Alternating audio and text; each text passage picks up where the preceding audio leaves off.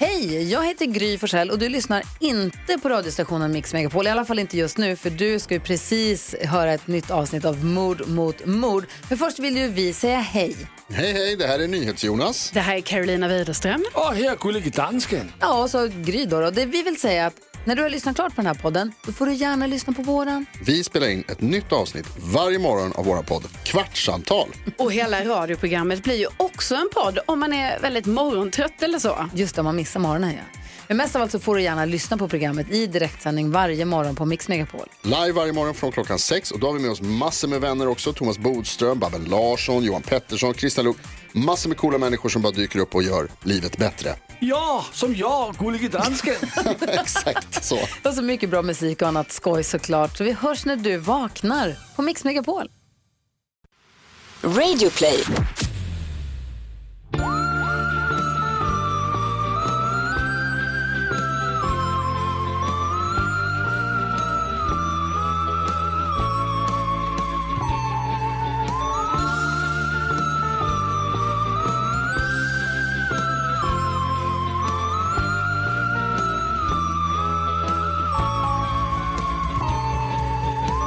Hallå. Har vi räckat? Ja, vi har räckat. Oh my god, we're back again. Ska du ha det? Har du, har du, hur länge har du... Uh... Jag kom på det precis nu. Jag tänkte, är, det här, är det här efter sommaravsnitt? Är Nej, det här inte. musikalavsnittet? Ja, det är det. Åh, jag önskar att det var det.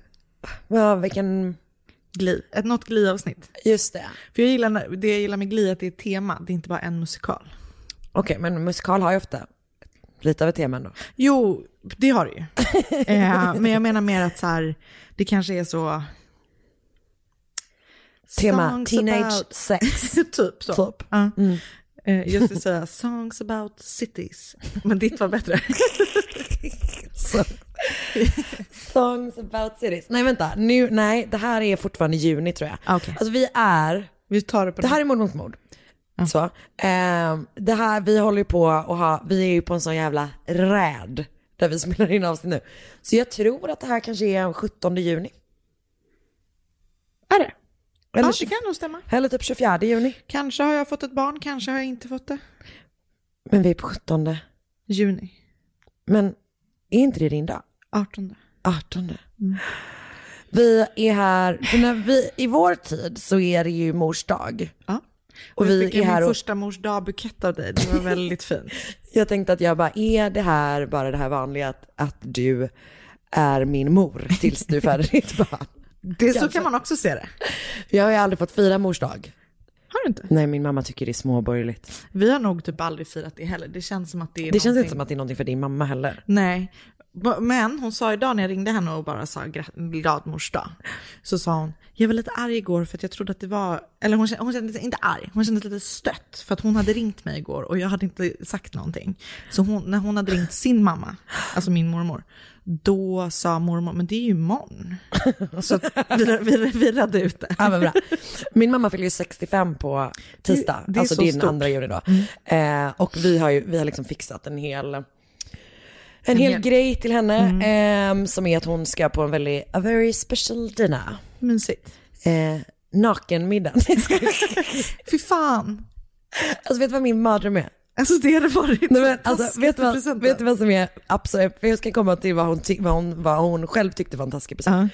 Men jag vill bara säga att min absolut värsta mardröm, som jag typ såg lite bilder från här- härom, häromdagen, eh, är alltså sådana typ nudist eh, semesterorter. Ja. orter. För att jag är typ såhär, jag bara, jag, jag, jag köper mycket mer, alltså typ såhär, tro mig, jag kan bada naken. Ens, ja, ja. Det kan, Gladeligen. jag, jag, inte jag gladeligen, men jag kan göra det. om någon tvingar dig, eller om någon puttar i dig när du råkar vara naken. Exakt.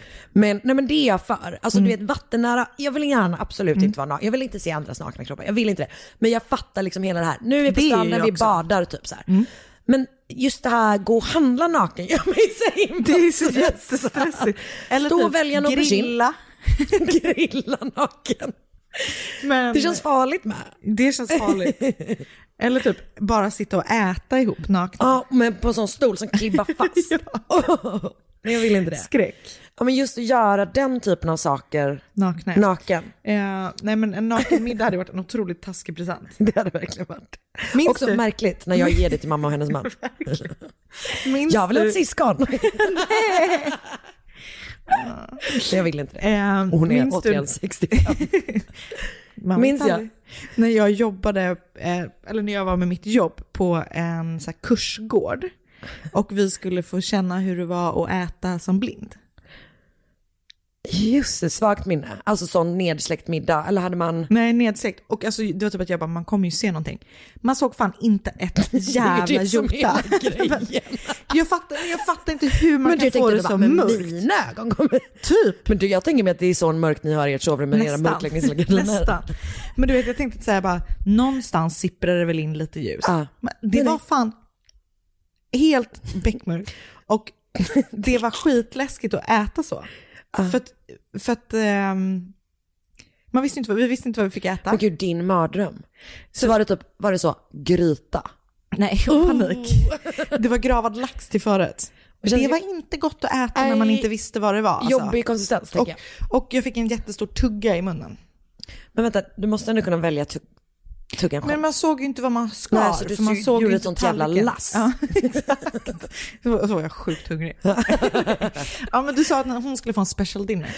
Ja, nej men exakt. Vi har fixat så att hon, det man vill ju typ inte ge mamma, här, gå ut på en restaurang. Eh, eller sådär. Så att då min bror som eh, känner massa typ kockar och sådär, löser att hon ska få komma hem till en as, eh, kock. Eh, med sin man och så ska han fixa en jätte, jättebra middag till henne. Men han har också varit jättegullig för Erik, Erik typ så skrev till mig, han bara, eh, han undrar vad mamma gillar för blommor. Gulligt. Vad sa du då? då? Eh, nej, jag frågade Anders. Ja. För mammas man, för han ger henne blommor varje, varje fredag. Gud vad gulligt. Ja, och då sa eh, vad var det nu? Rosor, tulpaner och blåklint. Fint. Där är blåklint. Ja, det är väldigt fint. Nej, men Nej, det är det inte. det är en blå blomma. En blå Samlingsnamn. Eh, nej, men då så, eh, så pratade jag med henne och jag visste inte om att hon visste någonting. Så jag ringde upp idag och bara så här, jaha, vad har ni för planer på tisdag då? Skulle vara lite smooth. Hon bara, ja, ni har ju fixat någonting som ni inte säger vad. Arg. Det enda jag vet är att jag ska vara i stan klockan sex. Jag bara, men det räcker väl? Hon bara, inte för mig. Hon har alltid blivit överraskad. Så sa hon så här, ja, det blir väl femkamp på Liseberg kan man tänka sig. Och Gud, det vad, var, vad låga tankar hon har. det var det värsta hon kunde tänka sig. Och sen jag blev fett glad. så sa jag att, det, att jag bara, ja, och så, så sa jag, och, du, skulle- och eh, de andra två som kommer vara där, och sen så sa jag namnen på ett par som hon verkligen inte gillar. Kul. Men ska kommer bli få. så glad. Ja, hon kommer bli glad. Det kommer bli härligt. Ehm, hon är ju väldigt sugen på att använda sitt pensionärskort i kollektivtrafiken. Eh, Förstår jag. hon har fått hem det, hon har redan varit ute och försökt åka på det, men har blivit nekad eftersom hon inte har varit 65. Det är ju sjukt. Har så, så läggat då, förnedrande. Ja, ja, jag antar, eller jag vet inte om det funkar, funkar, men så enormt förnedrande att hon försökte tjuvåka. Men vad ska jag säga? Um, är det inte gratis att åka kollektivtrafik i Göteborg just nu? jag vet inte. Som det är här? Men det här, ja, nej, alltså de har ju precis, jag tror att de, det stod, spårvagnarna stod typ, jag Nej, det vet blev inte om det är kontrollanter. Det blev aldrig strejk. Nej men det var, de, jag tror att de, de var på väg att stänga ner det för att de inte, de har inte haft som Göteborg exakt. med, Det var det som menade. här. Ja. Eh, Jag tror inte man skyddar förarna så man går nog fortfarande på fram. Så de Inte längre. Men då, när hon mamma testade. Aha, aha, ja. Gud. Men för det var ju på nyheterna. Det är kul när vi har bara den här podden som handlar om kollektivtrafik i olika städer. Och då går vi live till Norrköping, hur ser det ut på spårvagnarna? Men det är som han pojken, det där YouTube-klippet som, eh, Han som, eh, han som åkte eh, spårvagn i hundra städer. exakt han som jobbar på Städer. städer. Eh, Hur mår du då? Bra. Hur känns, hur känns det här på din första mors dag? Bra. Jag blev väldigt glad att du firade mig, för jag frågade Oskar om han skulle fira mig, men han sa nej. Att jag får vänta till nästa år. Ja. Och även min mamma sa att, hon inte, att nästa år får hon gratta mig. Men du är ju redan mor. Till dig. Kul till mig. Kul när du börjar kalla dig själv för mor. Ja. Mor Anna. Mor Anna. Mm. Det låter Vänta. bra. Är det hon som ger pappa pepparkakorna? Det, hon heter bara Anna. Hon heter bara Anna. okej. ja men då är mor Anna ledig. Då tar jag det. Det kan också vara typ en så um, dansk ost. Skulle det Ja. kunna vara. Mäster Ole och mor Anna. Verkligen. Kanske också är att det är skinka. Kokt skinka som heter Anna. Skitsamma. Jag, jag hänger inte med. Hur mår du? Jag mår bra tack. Jag mår bra. Jag har, ehm, jag är fortfarande ute och vandrar. Jag måste verkligen, verkligen skaffa mig en cykel. Alltså, Det tar väldigt lång tid att gå ställen. Jag vet inte om du är medveten om det. Du vet hur lång tid det tar att gå för mig? Nej, men- Jag lovar att det tar längre tid än vad det gör för dig. Jo men, typ. Vänta nu måste du försöka justera din position. Fan du är djupt gravid nu då. Det är jag verkligen. Ehm, nej men jag, ja, det, det blir liksom ohållbart. Men i alla fall det som gör det mer hållbart just nu är att jag har börjat lyssna på, jag lyssnar på nästan fem avsnitt av nya säsongen av Olöst. Mm, jag med. Alltså, Jag har lyssnat på fyra avsnitt. den handlar ju om en konstkupp. Och den är ju annorlunda jämfört med typ kanske de krimpoddarna som vi vanligtvis lyssnar på skulle jag säga. Men Den är väldigt bra. Alltså det är otroligt berättande men det är också, det är en sån konstig värld. Det är ju liksom två tjommar typ som bryter sig in Alltså de såg ju upp upp i taket på taket. Moderna Museet. ja, och stjäl Picasso och bracktavlor till ett värde av en halv miljard. Jag blev typ ändå lite besviken att det inte var värt ännu mer. Man skulle kunna tänka sig att det var värt ännu mer. Men det var en halv miljard på den tiden. eller? Sant. Då Med måste lite inflation och sånt. Exakt. Eh, Nej men det är väldigt spännande. det är så jävla spännande och att Clark Olofsson är med, alltså han är ju en jävla citatmaskin. Alltså det är verkligen. Men jag och Marcus kollade också igår på en, eh, det finns på More en, eh, en dokumentär i tre delar om Svartenbrandt. Ja. Och så pratade vi lite grann om det, att det känns som att, eh, för han är ju verkligen en sån som, du vet, bara begått brott och begått brott och begått brott. Och så du vet, man har försökt hålla honom instängd, han har rymt och rymt och rymt och du vet så. Och att han typ så pratar om att han är liksom, ja men att han har, jag är 11 på psykopatskalan, alltså du vet sådär liksom. Och eh, Clark Olofsson känns ju lite grann som en, en, en sån person också Ja, liksom. absolut. Och att det känns lite grann som att vi, våra svenska psykopater blir såna jävlar. Alltså du vet, medan typ såhär, de är inte Ted Bundy. Nej. De är inte seriemördare, de är liksom serierånare som skjuter och mördar folk om det är någon som Om kommer det i behövs, vägen typ. typ. Ja. För det är ju fortfarande totalt jävla kallblodigt att det är såhär, jag vill ha de här pengarna, nu stod någon i vägen. alltså precis. Svartenbrandt skjuter ju liksom skitmånga skatt, eh, skott i en polisbuss till exempel. Ja. Och det är bara tur att ingen dör och att ingen blir allvarligt skadad, eller de blir Men det allvarligt hade skadade. lika men- gärna kunnat. Ja. Men har vi någon som är som Ted Bundy i Sverige? Nej, vi har ju, alltså, vi har ju folk som har begått fruktansvärda enskilda, Enskilda, handlingar. exakt. Liksom. Men ingen sån... eh, Nej, eller jag tänker typ såhär, eller, alltså Ausonius har ju liksom, Ja. men, men och, och där har det ju kanske snarare handlat om att man inte har, han kanske hade blivit en sån. Eller kanske en sån av Sam. Om typ Sverige var ett svårare land att gömma sig i. Eller du vet liksom så. Det vet man ju inte. Men det känns ju, alltså vi har ju inte den sortens Nej. Seriemördare så intressant. mycket. Intressant spaning. Men lite mer på äldre tider då, med den här prästen och du vet Hilda Nilsson och lite sådana precis. liksom. Men det är De, inte, de rackarna. men det, ja, jag vet inte. Att Nej, det känns det var det, en intressant spaning. Men tack snälla. jag tacka för. en intressant spaning om svenska psykopater. nu är vi igång. Har du sett hur svullna mina fötter är? De ser ut som, som hovfötter minus hår på. vet du vad det ser ut som? Nej. Mina fötter alltid. jag har riktiga sådana fötter. Alltså, inte vackert. Fan vi kanske ska sätta på lite hår. Så kan det gå full on hoop. Jag har ju... Ut och traska. Men du och din ring. Ja, Ska vi? vi kör. Ja. Ett poddtips från Podplay. I fallen jag aldrig glömmer djupdyker Hasse Aro i arbetet bakom några av Sveriges mest uppseendeväckande brottsutredningar. Går vi in med hemlig telefonavlyssning och, och då upplever vi att vi får en total förändring av hans beteende. Vad är det som händer nu? Vem är det som läcker? Och så säger han att jag är kriminell, jag har varit kriminell i hela mitt liv men att mörda ett barn, där går min gräns. Nya säsongen av Fallen jag aldrig glömmer på Podplay.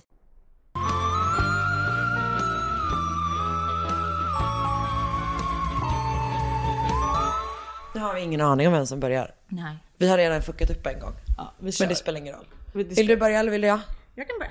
Nu, nu kör vi anarki i organisationen. Bra. Eh, ordningen blir återställd först efter sommaren tror jag. Ja, exakt. Det är ändå bra att du, att du går ut med det. Efter sommaren. Ni behöver inte bli oroliga. Nej. Det kommer återställas. Vi har bara, alltså det här är vår svåraste mattekluring varje år. När vi ska lyckas lista ut hur många avsnitt vi behöver för att samla på oss. Det är omöjligt. Och häromdagen så kände jag ändå att det typ blev fel. Fast det är inte det. För Ah, jag nu. såg att vi ska, jag, jag, jag hade missat ett datum som vi ska spela in. Okej, bra. Eh, Men jag bara, nej. Men vi, för vi, det känns ju som att vi typ spelar in Varje söndag. Till sista sekunden innan du föder Ja, ditt den barn. 14 ska vi spela in våra sista avsnitt. Två stycken. Ja. Mm, perfekt. Ehm, Ja. Men det blir bra. Det blir bra. Men nu fortsätter vi här. Ja. Och du börjar. Jag börjar. Ja. Sadie Cook Ja. växte upp i Newark i Nottinghamshire. Shire. Shire. Ah, det är som... Jag skulle inte säga det. Det är mina med dina- fötter. Dina hopfötter. Men, men det här fylket heter nog The Shire Ja. och inte The Shire. Nottinghamshire. Och det är konstigt att jag vill hela tiden säga Shire. För att det stavas så. Ja. Shire. Ja. Gloucestershire. Nottinghamshire. Kör det. De bor där. Ja. Hon växer upp där tillsammans med sina föräldrar och sina sex syskon. Mm. Hennes mamma var hemmafru och hennes pappa var lastbilschaufför. Och hon hade så här en helt vanlig, bra uppväxt. En snabb fråga. Ja. När var det här sa du? Ungefär. Hon är född typ eh, början på 50-talet. Okej, bra. Ehm, jag har inte hennes födelsedatum. Men jag vet att hon är, är 60, 2014. Så att. Du är ju Då snabb kan jag ju matte, så du vet på det. Men det behöver inte 1950, göra. ja. bra. nej. det var helt fel. 1954 Just det. hon. Ja. Eh, hon hade så här en helt vanlig, bra uppväxt. Och hon var så nära sina syskon, hon var nära sina föräldrar. Och du vet, så här, helt vanligt. Hon eh, pluggade i, eh, hon flyttade till Brighton för att plugga. Där har jag varit, gjort en henna-tatuering på Brighton Pier. Gjorde, Vart då? Vart då? Eh, här. Ja, vad gjorde du för något? Eh, Så ett evighetstecken. Stjärn, alltså stjärntecknet för lejon. Min syster gjorde en fjäril i svanken. Nej, starkt. alltså det är starkt. Stark. Jag vill, så, jag vill gärna åka till Brighton, kan vi göra det någon Det gång? var jätte, har du varit där? Nej, jag har inte det. Det var jättefint som jag Ja, minns kan det. verkligen tänka mig det. Eh, Det regnade typ hela tiden. Men, ehm, Men men. Eller vi var där i två dagar. Gud, jag det regnade i två dagar. din uh, Hanna Det bara regnade bort. Regnade bort. Eh, hon gick på ett universitet som hette Brighton Polytechnic och där pluggade hon mikrobiologi och mikrokemi. Åh jävlar. Hon var sjukt duktig i eh, skolan och eh, efter sin examen så fick hon ett så bra högavlönat jobb på Janssen som var ett farmaceutbolag som tillhör Johnson Johnson. Och där liksom gjorde hon karriär. Hon träffade också en man som hette Gary Hartley som också jobbade med farmakologi på något vis. Och han typ eh, jobbade med mm, framtagande av medicin på något slag. Och tillsammans fick de två barn som hette Charlotte och Harry. När hon hade gjort liksom sina år på Janssen så startade hon och en kollega ett eget företag som heter Harter, Hartley Taylor Medical Communications. Och det blev också sjukt framgångsrikt. Så hon liksom gjorde en ganska bra karriär eh, med det här egna företaget. Och de tjänade liksom bra med pengar på det. Nu är vi då framme vid 2014. Sadie Hartley är 60 år gammal och hon bor och lever i ett stillsamt liv i något som heter Rossendale i England. Hennes två barn är liksom unga vuxna, typ 24, de bor inte hemma. Och hon har, eh, efter att hon har skilt sig från Gary, träffat en man som är tre år yngre än hon som heter Ian Johnston. Okej. Hon planerar att snart sluta jobba, vilket hon ser fram emot jättemycket. Hon har så ett stort intresse för både hästar och rider skitmycket. Och så här. Hon gillar allt som har typ med the outdoors att göra. Alltså vet hon åker här skidor, de vandrar och skidor är ett intresse som hon delar med Ian. Gud, perfekt eh, setup för att typ så här få ett härligt eh, pensionärsliv. Alltså vara så här rik och gilla typ, Att hålla på med sådana jävla Ja. grejer. Ja, perfekt. verkligen. Ian och Sadie träffades första gången redan 2004 och så hade de så lite av och på relation. Men 2014 så köpte de då ett hus tillsammans och bestämde sig liksom för att så här, Let's do it. nu, let's grow old together typ. Eh, men tyvärr så hade Ian, som många andra, ett litet wandering eye. Så att när han... Du slängde hela manligheten. Nej, jag sa inte många andra män, jag sa många andra. Okej, du slängde hela mänskligheten. bussen. Ja, för det, det är fan oroväckande hur många som har Jag wandering eyes. Jag vet, det är hemskt. Eh, Okej, han, his eyes wandered. ja, och de wandrade redan innan 2014. Nu backar vi lite igen. Ja. Ehm, för när Ian var brandman, men slutade jobba som det, typ när han liksom, han gick väl i någon slags tidig pension från det. Och då började han arbeta Eh, som jag förstår det på typ så här en inomhusskidbacke. Eh, vilket jag typ bara trodde fanns i Dubai. Ja, men det finns tydligen i eh, Manchester också. Eh, det finns väl på jättemånga ställen. Oh, men det känns sjukt konstigt. Ja, Och- verkligen. Ja, fast i och för sig kan man åka. Man kan inte åka skidor någonstans. i England. Eh, jag tänkte att jag ska åka på skidsemester till Manchester i år. Så flummigt. Verkligen. Men man kan inte åka skidor någonstans i England. Jag har bestigit Englands högst, Storbritanniens högsta berg. Som ligger i Var det mycket snö där? eh, Skottland. Nej, eh, det var absolut, det var nog snö längst upp. Men då var det liksom väldigt lite man kunde åka och sen tog det stopp. Man kunde åka en skidlängd. Men jag ska vara helt, nej, ja, alltså, verkligen, men det var också mitt i sommaren. Ja. Så att eh, det här gav det ingen som Nej. helst insikt i det här. Jag vill bara berätta att jag Att hade gått upp för en kulle, för det var typ vad det var. Men ehm, Skitsamma. skitsamma. eh, där träffar han en kvinna som heter Sarah Williams. Hon jobbar typ med att sälja skidresor och har också någon så här anknytning till den här inomhusbacken. De träffades 2011 och eh, först blir de två så här kompisar, eller vad man ska säga, de är sjukt flörtiga kompisar. Men två år senare, alltså 2013, så har de liksom en full-blown affair med varandra. Eh, eller hon, hon, är, hon är mycket yngre, hon är typ 20 år yngre än Ian. Och hon har ingen man, hon har en annan side thingy. Men hon har ingen annan man. Men, men de, han har en full-on affär med henne. Ja. Så hon är 20 år yngre än honom. Och hon är helt, alltså så här, tagen. Alltså hon blir typ besatt kan man nästan säga. Av den här eh, mycket äldre, inte särskilt snygga mannen Ian Johnston. Hon har skickat sms till så här, kompisar om hur tagen hon är. Och hon har bland annat skrivit så här. This fireman is just totally aw- awesome. I'm hook, I'm line, I'm sinker. Jag vet inte riktigt vad det betyder. Hook, I'm hook, I'm line. And sinker. Det låter som en sån här fiskereferens. då. Ja, det kanske det är.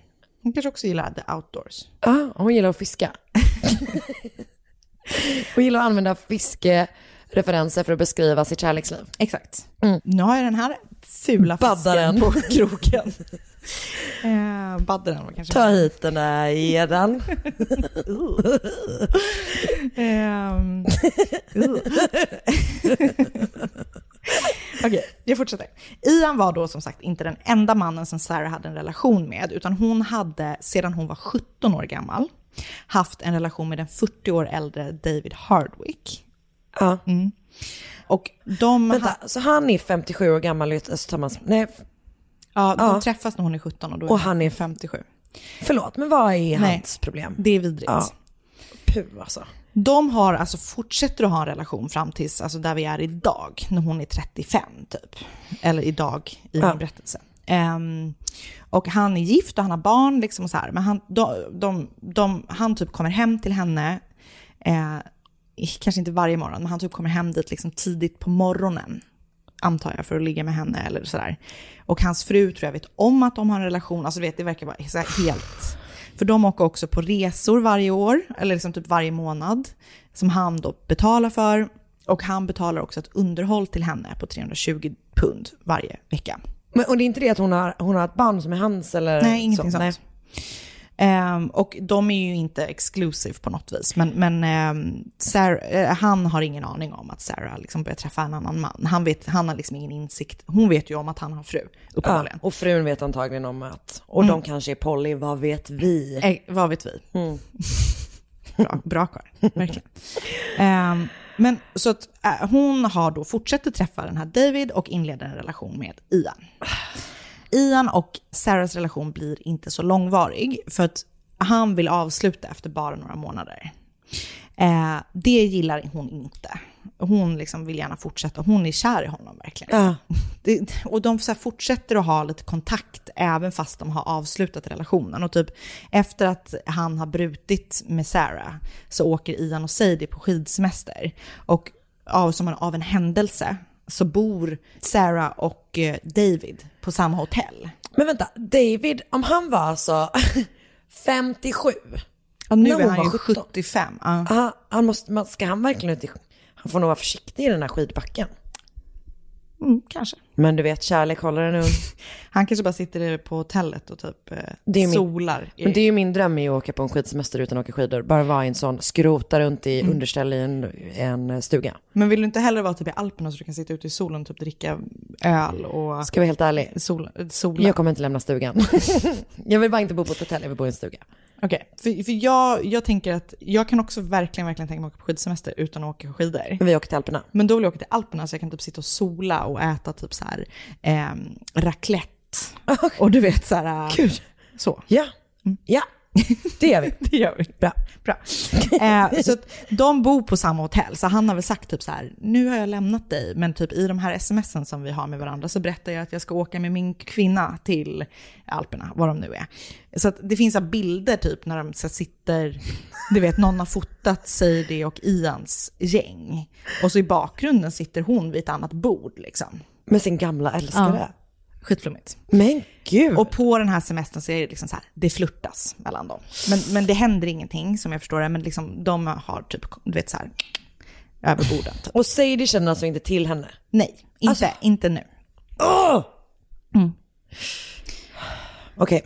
Helt stört. Ehm, och jag blir så irriterad på det, för det känns som att så många män, nu slänger jag männen under bussen. Yes, äntligen! Men för det känns som en typ, nej det känns i och för sig kanske som att Nej, håll fast. Men att man liksom fortsätter att så här, vi har avslutat det här men jag håller det lite nära ändå för att jag vet inte om jag kommer ändra mig. Nej, men vet du vad det också är då? Då är det lite grann som så här, jag gör ju ingenting fel nu, jag har ju avslutat det här. Exakt. Man bara, jo du gör fortfarande något fel. För det du håller på med här är ju att du upprätthåller en relation. Exakt. Som just för tillfället typ inte är sexuell. Nej, Men du har ändå sett till att hon, bli. att hon är liksom på eran semester. Ja. Men jag tror att det kanske är mänskligheten. Jag tror att du kan ha rätt, Ja. tyvärr. Men vi, eh, Vi jobbar, säger att det är männen. vi jobbar mot att hitta fler saker längre fram som är specifikt Ja. ja, manliga. Dåligt, dåliga beteenden. Eh, Okej, Ehm, så- men, men relationen är liksom helt över. Och, eh, men hon fortsätter då att vara besatt av Ian. Så, Vilket, förlåt, Ja. en grej. Som är också, det där är också så jävla typiskt att man bara, hon är obsessed, man bara, ja, eh, alltså du vet, förstår du vad jag menar? Alltså hon är säkert det. Ja. Men att det också är så här, nej att men jag vet, man, man kallar det för det fast det är egentligen han som typ upprätthåller relationen. det är ganska Ja. lätt att bli tokig i någon som blir, som du vet, så här, ger och tar och ger och tar. Absolut, Alltså du vet, så är det.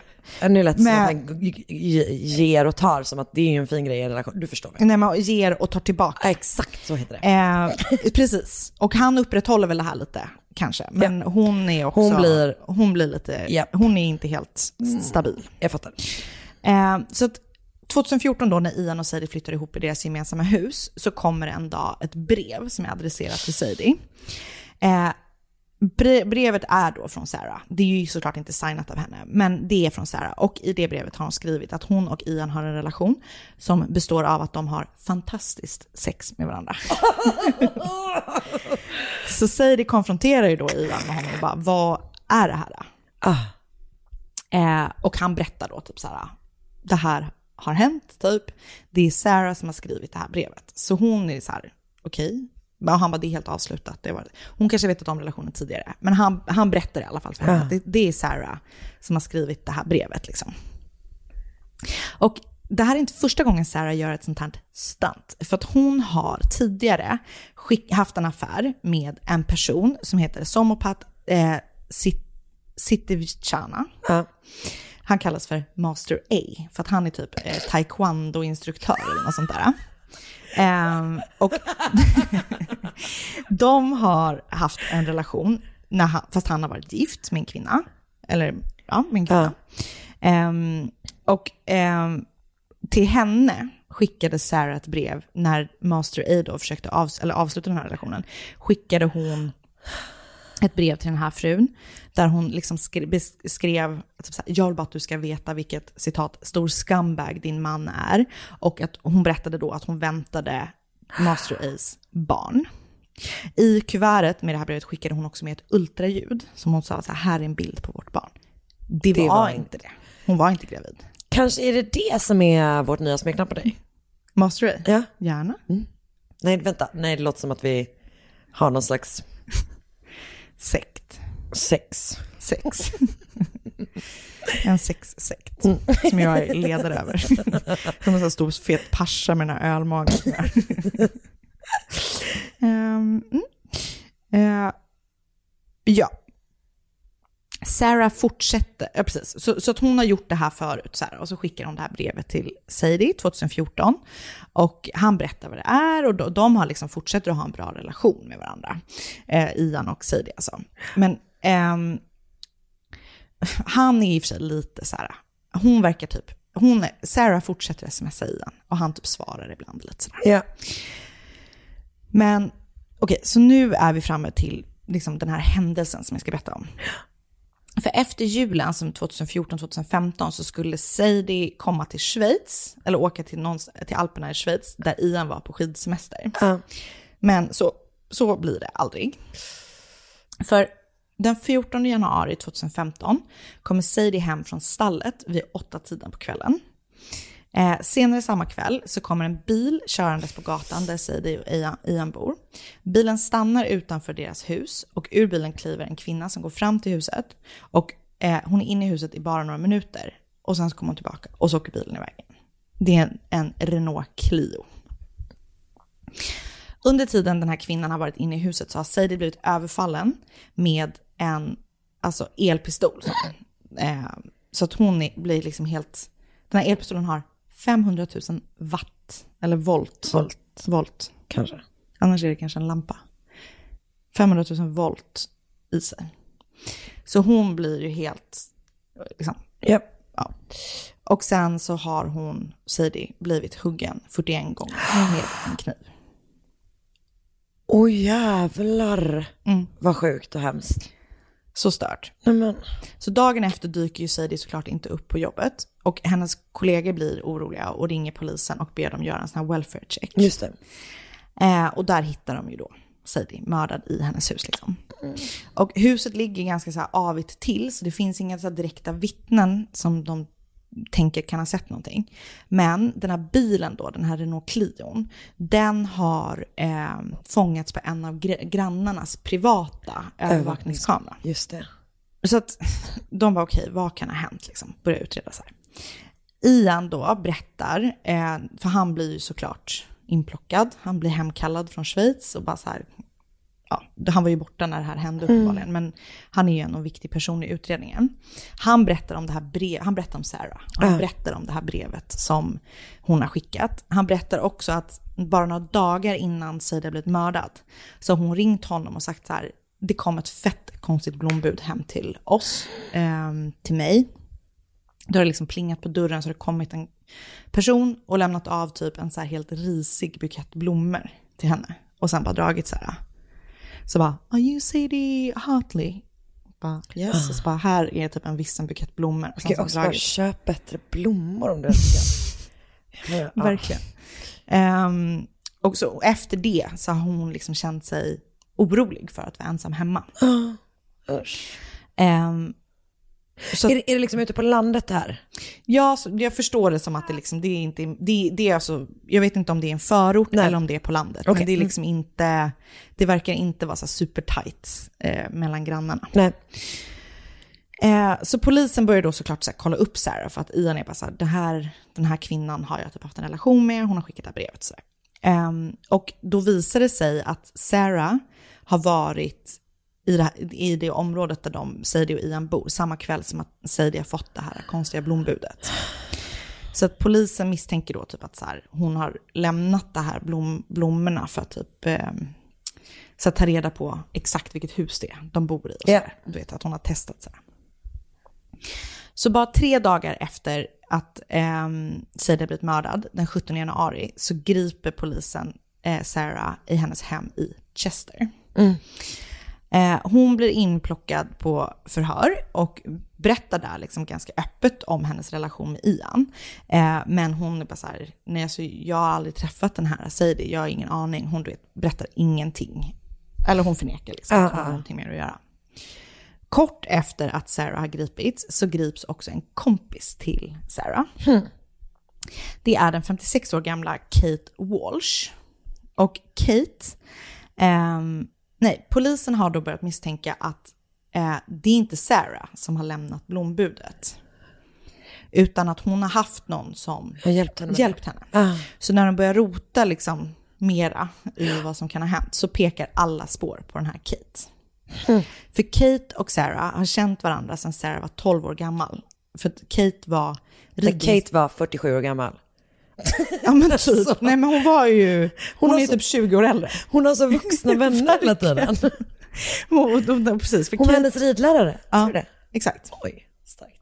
Precis, hon var ridinstruktör till henne, eller ridlärare. Eh, så de, de har väl liksom lärt känna varandra när hon red för henne och sen så har de fortsatt att hålla, du vet. Så det är väl kompisar eller typ så här stora systerrelationer. Japp. Du vet, så. Eh, Kate, ehm, eh, hon var med i typ ett motorcykelgäng och så här, jag vet inte så mycket mer om henne. Men hon är, typ jobbar med hästar, hon bor också på någon gård någonstans och typ har hästar och så här. De är väldigt nära i alla fall. Så att, ehm, de plockar in henne och bara så här, vi tror att du har hjälpt Sarah att begå det här mordet. Hon, när hon blir inplockad, ehm, är bara så här, hon spelar superförvirrad. Hon är bara så här, jag har minnesförlust. Jag lider av minnesförlust, jag minns ingenting som har hänt mer än, än typ tre dagar bak. Eh, och om jag inte skriver ner allting så glömmer jag bort det. Och jag, jag vet inte vad ni pratar om, typ så här. jag har ingenting med det här att göra. Eh, hon är så här helt ehm, gråtig. Alltså vet, hon tar verkligen på sig någon slags offerkofta och bara så här, jag förstår inte vad som har hänt. Och hon bara, men nu när ni säger det så här, jag minns ingenting men jag är rädd för Sarah och det finns något konstigt inlägg i min, eller ehm, jag har skrivit något konstigt i min dagbok men jag, vet, jag minns inte vad det betyder, jag vet inte vad vi har gjort. Jag minns ingenting så här. Okej. Eh, men ju längre de sitter häktade och ju mer de blir förhörda så börjar de liksom vända sig mot varandra. Såklart. Eh, och det kanske är framför allt typ att så här, Kate börjar vända sig. Hon bryter the holy ba- band mellan Ja, liksom, ridinstruktör och, Ja. och, och barnkompis. Eh, och ju mer polisen undersöker saken så blir det så här väldigt tydligt att Kate har hjälpt Sarah att planera mordet på Sadie under ett och ett halvt år. What? För att de är så här, det här det uppenbarligen har blivit så här för att Sarah vill ha tillbaka Ian. Hon vill ha honom för sig själv, hon vill liksom inte så här, eh, det, det är polisens tes. Men förlåt, men det känns ju inte som att det var superväl planerat. Nej. Eller?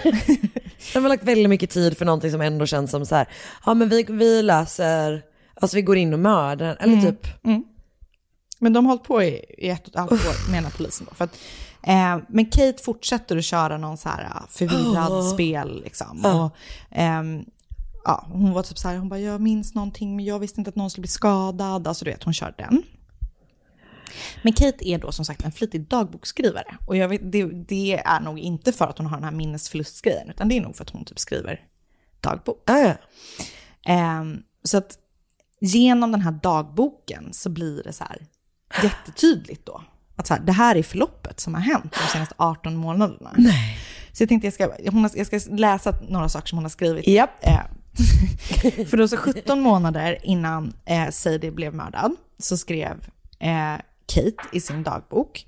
Sarah came around so got caught up in endless murder pl- plots for Ians other half. Men vad i hela? ja. Det är helt stört. Ehm, och sen så i augusti 2014, typ ett halvår då innan och de mördade henne, så skriver hon så här. Wow, I may get to be instrumental in helping remove that awful woman. This may happen. Wow, I'm, I'm ex- unexpectedly excited by it. Was buzzing so much I needed to a su- sudden comfort to wind down a bit. Vad det? Vänta, Hon är så peppad på att hon ska få med i ett mord att hon behöver supa. Ja. Och så har hon, hon har skrivit liksom massa grejer så här. Men och är inte, hon har inte gjort sig av med den här dagboken? Okej. Så de, de liksom, Ah, nej, precis. Aj jävlar. Så att det visar sig då att de här två har, eller så här, enligt dagboken och liksom allt som de hittar, all, de, hittar massa bevis. För två år innan, ehm, nej, de två har innan, inte två år, eh, har på julen 2014 åkt tillsammans till Tyskland, alltså Kate och Sarah, där de har köpt den här elpistolen som har använts vid eh, mordet på Sadie. Det finns filmer över från färjan till Tyskland eh, på de två och försäljaren i den här butiken i Tyskland minns dem så supertydligt. För hon berättar då försäljaren att så här, nej men de ville egentligen ha en som hade en miljon volt i sig. Så en Men det- ännu starkare Ja, liksom. men det fanns inte, så de köpte den som var bara 500 000. Eh, och de har ju också då den här filmen från den här med, den- med den här Renault Clio. Just det. De lyckas spåra den här bilen. Alltså du vet, de gör, polisen gör typ allting rätt. By the liksom. book. Mm. Det finns också övervakningsfilmer från Tesco när Kate och Sarah köper blommorna. Eh, och det visar sig att då Kate har köpt den här kniven som användes på mord, i, under, alltså i mordet Ja. på eh, Sadie med sitt Tesco Club Card. Men hittades den på platsen? Den har inte hittats än. Jag ska berätta när den hittas. okej. Mm. Så de hittar då så här, de här liksom, filmerna, du vet, allting. Alltså det finns massa som pekar på det. Och till slut så är Kate så här, hon börjar liksom vackla lite och bara så här, ja men jag, jag, ska vi, jag visar er liksom, vad, jag, jag, minns, jag minns inte så mycket men jag ska visa er de här dagböckerna. Du vet, de åker hem till hennes gård i alla fall. Och där har hon då slängt, eller försökt gömma, eh, kläderna som Sarah hade på sig när, Sadie, när hon mördade Sadie, alltså kläder och skor. Eh, de hittar också den här eh, elpistolen och mordkniven som har eh, eh, Sadies blod på sig. Hemma hos henne. I hennes, typ, på hennes gård liksom. Eh, i typ ute i, i trädgården. Ehm, polisen tror då heller inte på att hon bara är liksom en förvirrad stackare Nej. som har blivit utnyttjad av Sarah. Utan, Wow. utan de liksom så här, men du har ju, de, de är så här, antingen så är de väldigt nära vänner eller så har hon typ romantiska känslor för henne. Eller du vet, så ville hon bara vara med att planera det som hon tänkte skulle vara ett perfekt mord typ. Så det blir helt klart att eh, de båda två har varit involverade i mordet på Sadie, även om det var Sarah som faktiskt liksom rent fysiskt gjorde mordet. Liksom. Så var Kate Superdelaktig. superdelaktig och verkligen en enabler och kanske en påhejare liksom, Ah. i det. I rätten så döms båda två skyldiga till eh, mordet på Sadie och de döms båda två till livstid i fängelse. Eh, men Kate har möjlighet till frigivning efter 25 år, men det har inte Sarah. Oj jävlar. Så det var mordet på Sadie Hartley. Stackars henne, hon skulle just påbörja sitt... Så hemskt.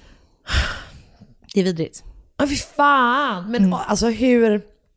Du fattar ändå vad jag menar, att det är typ så att de bara, vi har planerat det här i ett och ett halvt år. Ja, bara, så är det inte så bra nej. Nej men det är ju ing, alltså att det är liksom så här, man har inte ens typ, nu tycker jag verkligen inte att man ska vara, vara en bra mördare, jag tycker det är väldigt bra att de åker fast. Ja. Men just att det är så här, bara, ja, här är alla grejerna, här är, här är vårt lilla kit, eh, här är min dagbok om ni vill ha det, bara, de har inte Här är övervakningskameror. Men alltså på riktigt. Nej jag vet, det är skit, eh, det är skit weird. Men jävlar vad sjukt. Tack så jättemycket. Mm. Tack. Och jag har då eh, läst väldigt många artiklar på BBC. Bland annat, eh, alla heter någonting med Sadie Hartley. Man, Ja. så, eh, och så har jag läst en som heter Who was Sadie Hartley på Manchester Evening News Ja. av John McPherson. Och sen så har jag sett en dokumentär som heter The Murder of Sadie Hartley som är alltså typ filmad i realtid när de griper Sarah och Kate och du vet att man får följa dem så här. Bara typ på hela vägen. Ja. Oj. Det var ganska Sjukt. spännande faktiskt. Ja. Så det var allt från mig. Tack så jättemycket, det var så hemskt. Det var hemskt. Och så intressant. Jag håller med. Och jag tänker också Eller- att i mitt huvud så var det en sån eh, morden i midsommar-miljö. Ja, jag Det kanske det att det var verkligen lite så. var, men det kändes verkligen Nej, men jag, jag tror att vi kan säga att det var det. Okej, tack snälla. Ett poddtips från Podplay. I fallen jag aldrig glömmer djupdyker Hasse Aro i arbetet bakom några av Sveriges mest uppseendeväckande brottsutredningar. Går vi in med hemlig telefonavlyssning och, och då upplever vi att vi får en total förändring av hans beteende. Vad är det som händer nu? Vem är det som läcker? Och så säger han att jag är kriminell, jag har varit kriminell i hela mitt liv men att mörda ett barn, där går min gräns. Nya säsongen av Fallen jag aldrig glömmer på Podplay.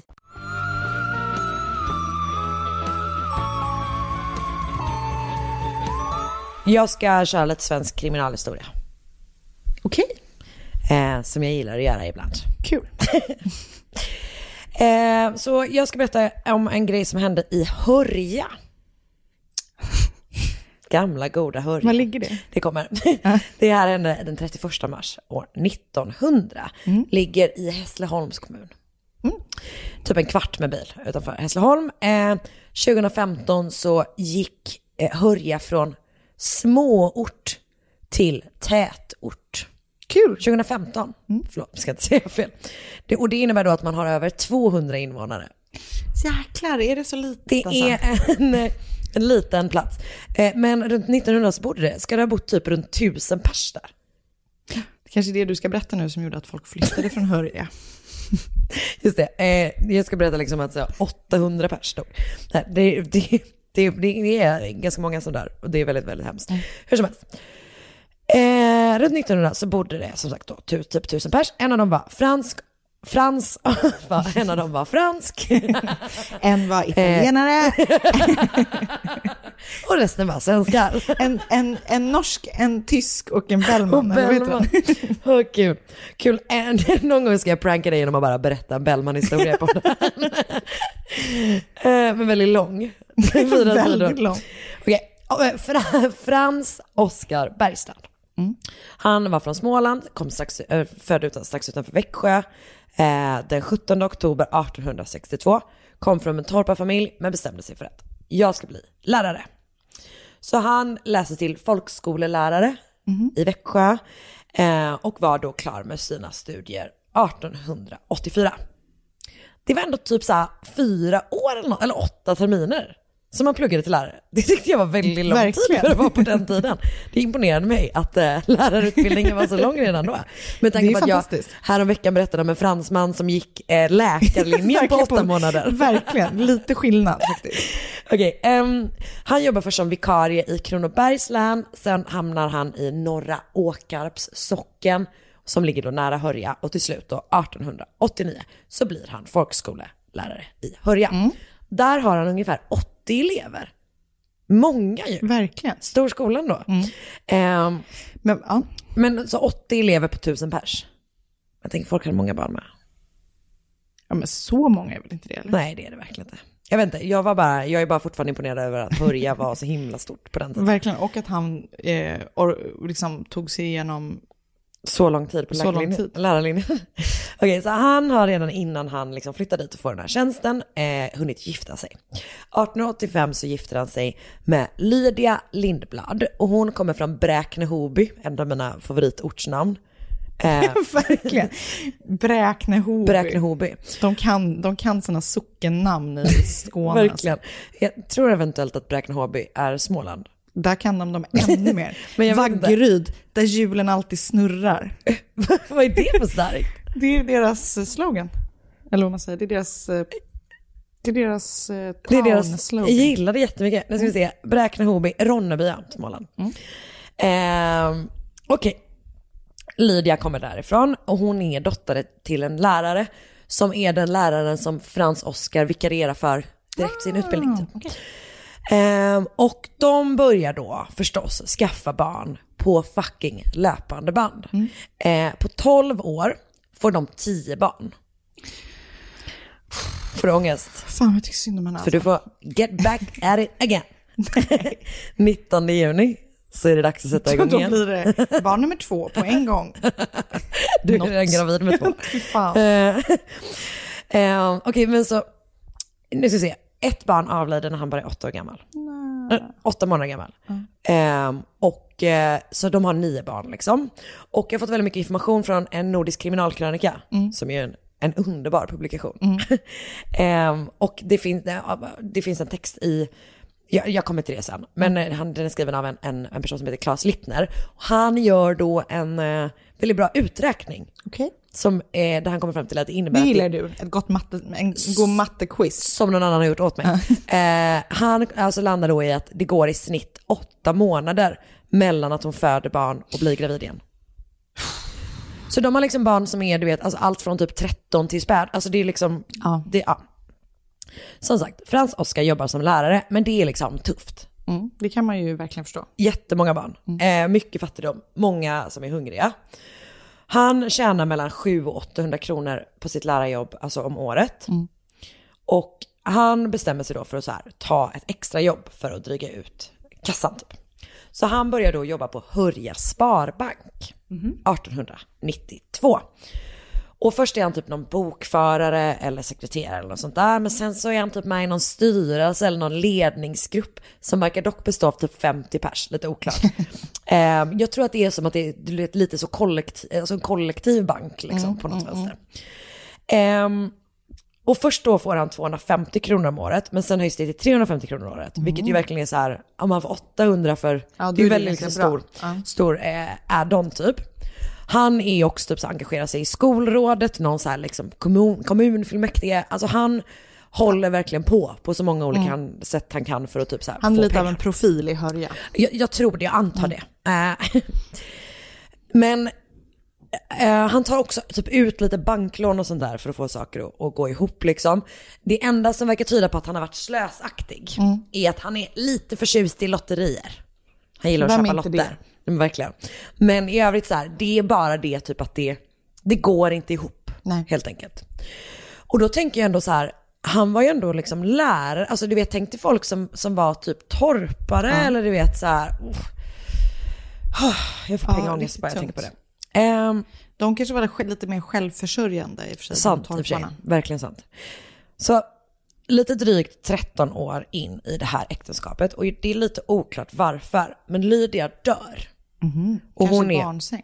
Alltså jag tror inte att det är barnsäng, men det är nog typ, alltså hon är ju typ alltid barnsäng liksom. Ehm, det beskrivs som att det är slaganfall, står det liksom. Okej. Ehm, så hon är bara 37 år gammal. Antagligen Kanske så har ju hennes... allvarlig epilepsi typ. Men alltså, tänk hur mycket stryk hennes kropp måste ha tagit av att göra så jävla många förlossningar typ. Så att han är nu då, Frans Oskar, enkling med nio barn. De är alltså från nästan nyfödd, så det måste typ vara. Jag tror att hon kanske dör typ så här två, tre månader efter det sista barnet. Eh, och det äldsta är typ 12-13. Så. Ehm, en intressant grej är att det verkar som att han behöver bli tilldelad vårdnaden om sina egna barn.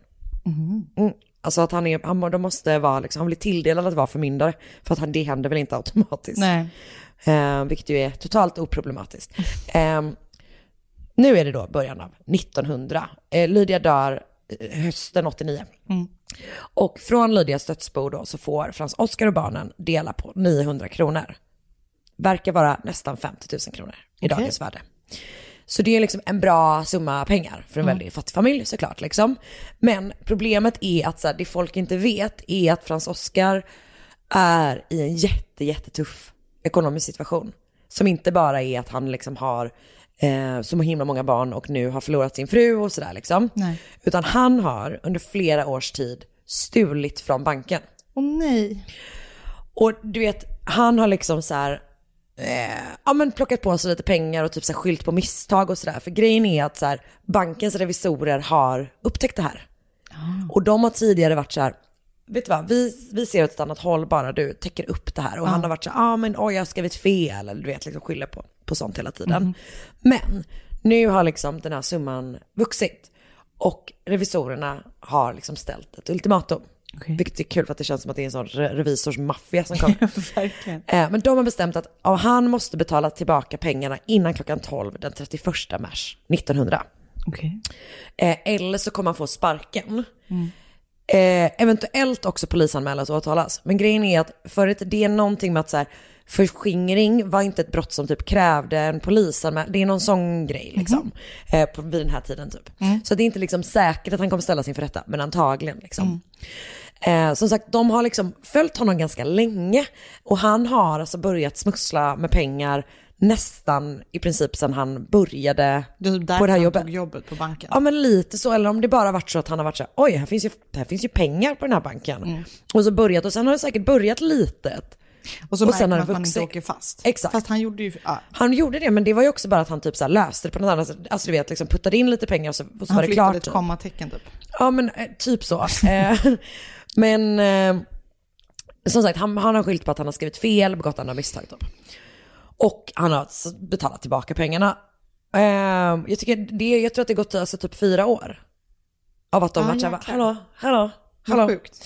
Eh, jag tänker att han kanske får behålla sitt jobb för att han är liksom lä- alltså han är så folkskollärare, han känns inte som en brottsling. Mm. Nej. Man tänker, han har säkert begått ett fel för 20 gången i år. Mm. typ. Ehm, som sagt, situationen har då liksom trissats upp och till slut så har han då fått det här ultimatumet. Täck upp det du förskingrat eller get out of here. Nu är han skyldig Hörja Sparbank ungefär 3500 kronor. Det är nästan 200 000 kronor i dagens värde. Det är ingenting man trollar fram bara. Det är verkligen inte det och framförallt med tanke på att han typ så här tjänar så 45 000 kronor om året. Ja, fy fan. Nej jag vet, jag har sån jävla ångest. Ehm, så han bestämmer sig. Kan han inte få göra en avbetalningsplan? Men han har ju för fan hållit på hur länge som helst. Men problemet är då att det här är hans lösning.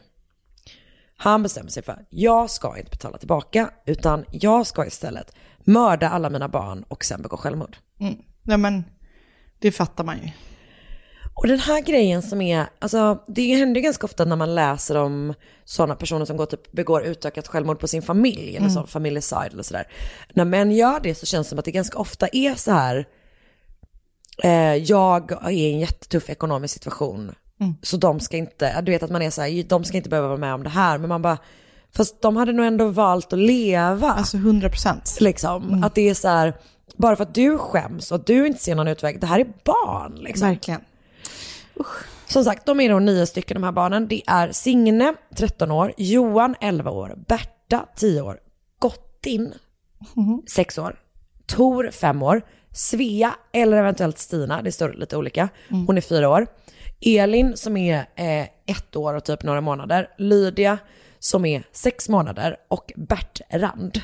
Bertrand. Bertrand, ja. Jag vet, jag vet inte riktigt när han är född, jag har inte någon ålder på honom, men jag tror han är liksom inte bland de allra yngsta barnen i alla fall. Och alla barn utom två är då hemma liksom i, i deras hus i Hörja. Eh, Gottin eh, var hos Frans Oskars svägerska och Bertrand är hos hans svärföräldrar. Och runt den 27 mars så skickar han liksom meddelande om att barnen ska komma hem. Så Gottin gör det, men Bertrand stannar kvar hos, eh, hos sin eh, mormor och morfar. Ehm, sen så ägnar sig Frans Oskar åt lite andra saker. Han förnyar sin livförsäkring, han skickar ett brev som ska göra det. Eller han skriver ett brev som ska göra det. Han, skickar, han skriver också ett brev som är typ om att han, hans lotter som han har beställt ska skickas till en person som är typ chef i Hörja Sparbank. Ehm, och man tror att det kanske är för att han typ vill, ska börja liksom, för att ge typ det han har till banken. Don't know. Och morgonen den 31 mars, mars då så skickar han Johan ehm, till posten där han postar de här breven. Och så skriver han också ett avskedsbrev som han lägger på, äh, inte Johan utan Frans Oskar. Han skriver ett avskedsbrev som han lägger på köksbordet. Och där är typ, han, han lyft fram sina problem med banken liksom. Och typ lite grann så här, revisorerna har tvingat mig att göra det här. Åt det hållet. Okej. Han betalar också, de, de har haft en piga som heter Johanna, ehm, som har hjälpt honom sen Lydia eh, gick bort. Och han betalar ut hennes lön innan han typ skickar hem henne. Det var ju schysst faktiskt. Ja. Oh, Okej, nu blir det jättesorgligt. Så vid 12 så säger han till sina barn att de ska få medicin.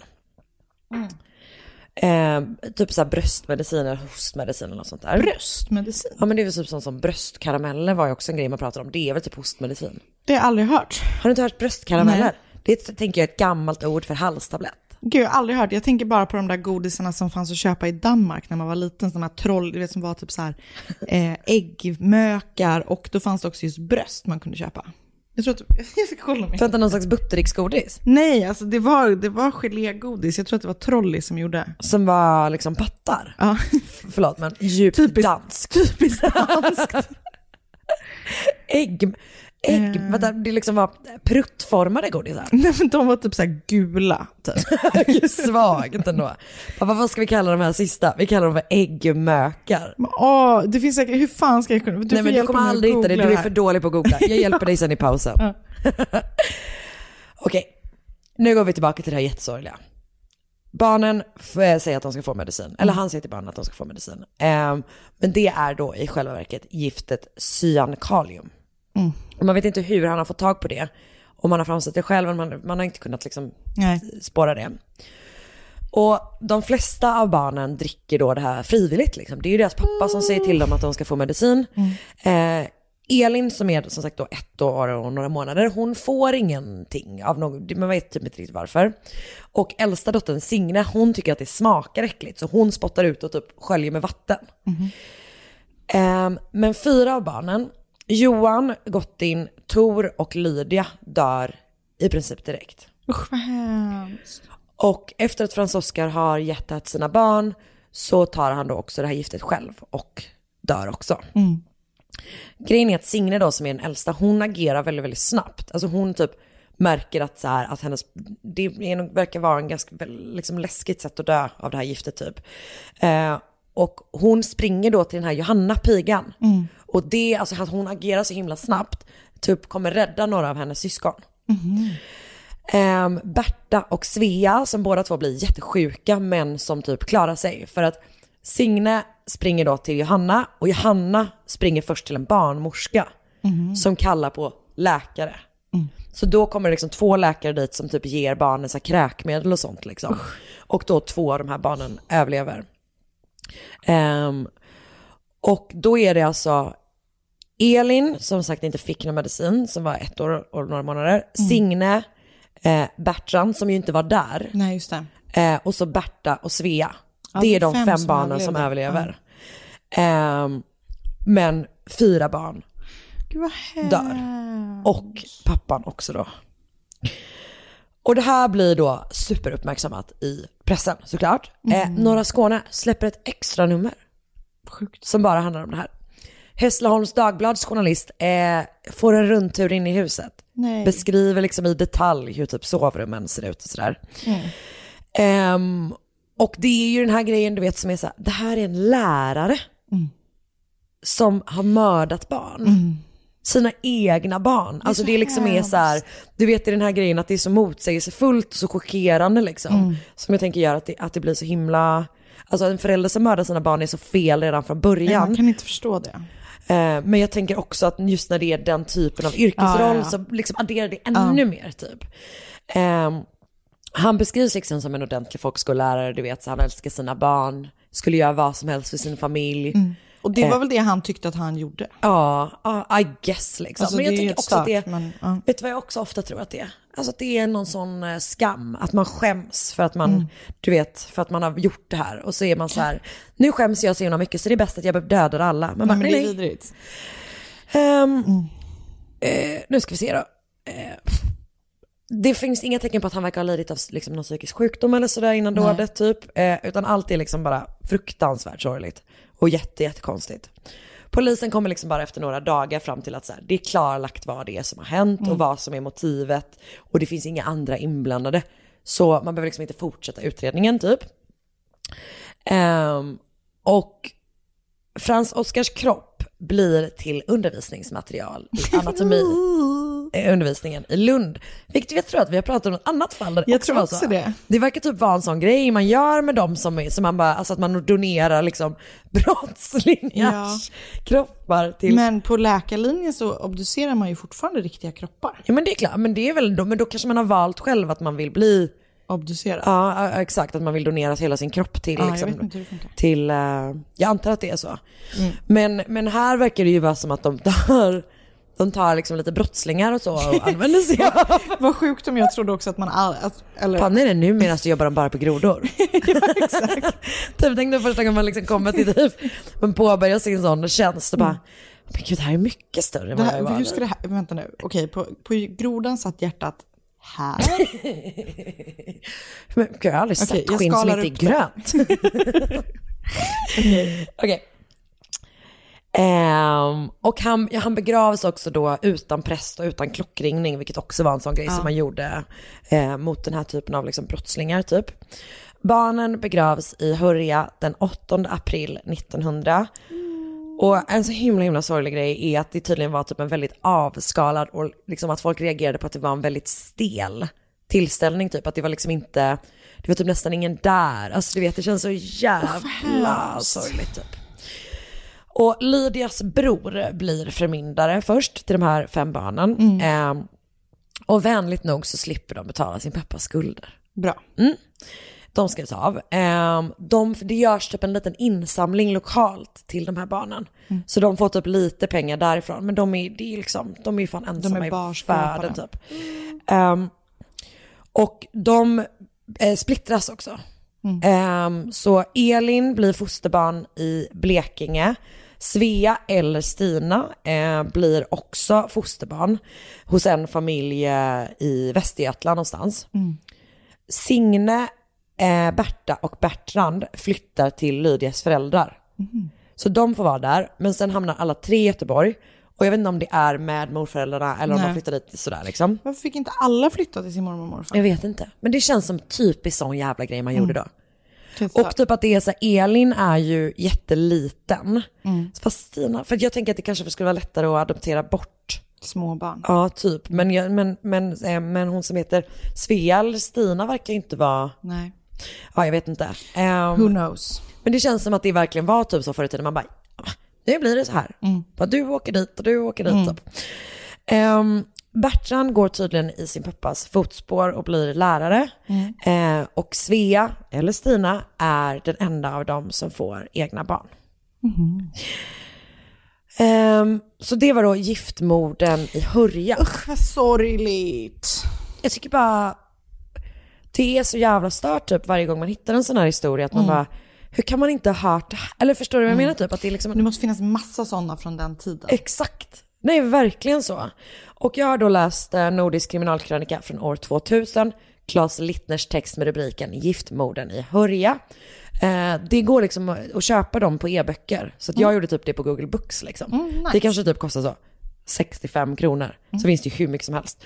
Ehm, Snälla. och sen så har jag också, förlåt, då, just det, de har, det finns eh, en mycket kort Flashback-tråd. De har bland annat med information från tidningen Historiska brott och mysterier. Deras artikel har rubriken De ohyggliga barnamorden i Lilla Hörja. Och så har jag läst, tidigare läst en artikel i norra Skåne som inte finns tillgänglig längre. Väldigt, väldigt käckt. Eh, Tack snälla, det var väldigt sorgligt. Just det, jag måste också säga det här. Ja. Att eh, källan till mina uträkningar för pengarna. Just det. Historicalstatistics.org slash jämf- jämförelsepris. Bra, Om man vill gå in och räkna lite så kan man göra det där. Är det, det kan man. Ehm, Då önskar vi er en glad midsommar. Om det här är det avsnittet som släpps den 17 juni. Ja, i Annars fall hoppas vi att ni hade det. bra på midsommar. Ja, eller att ni har det bra nästa vecka på midsommar. Ja. Ehm, Ehm, merch, podstore.se. gå med i vår Facebookgrupp som heter Mord mot mord podcast. Ehm, önska fall på Instagram, att Sandell Anna, att Karin Londre. Hej! Hej Ett poddtips från Podplay. I fallen jag aldrig glömmer djupdyker Hasse Aro i arbetet bakom några av Sveriges mest uppseendeväckande brottsutredningar. Går vi in med hemlig telefonavlyssning och, och då upplever vi att vi får en total förändring av hans beteende. Vad är det som händer nu? Vem är det som läcker? Och så säger han att jag är kriminell, jag har varit kriminell i hela mitt liv men att mörda ett barn, där går min gräns. Nya säsongen av Fallen jag aldrig glömmer på Podplay.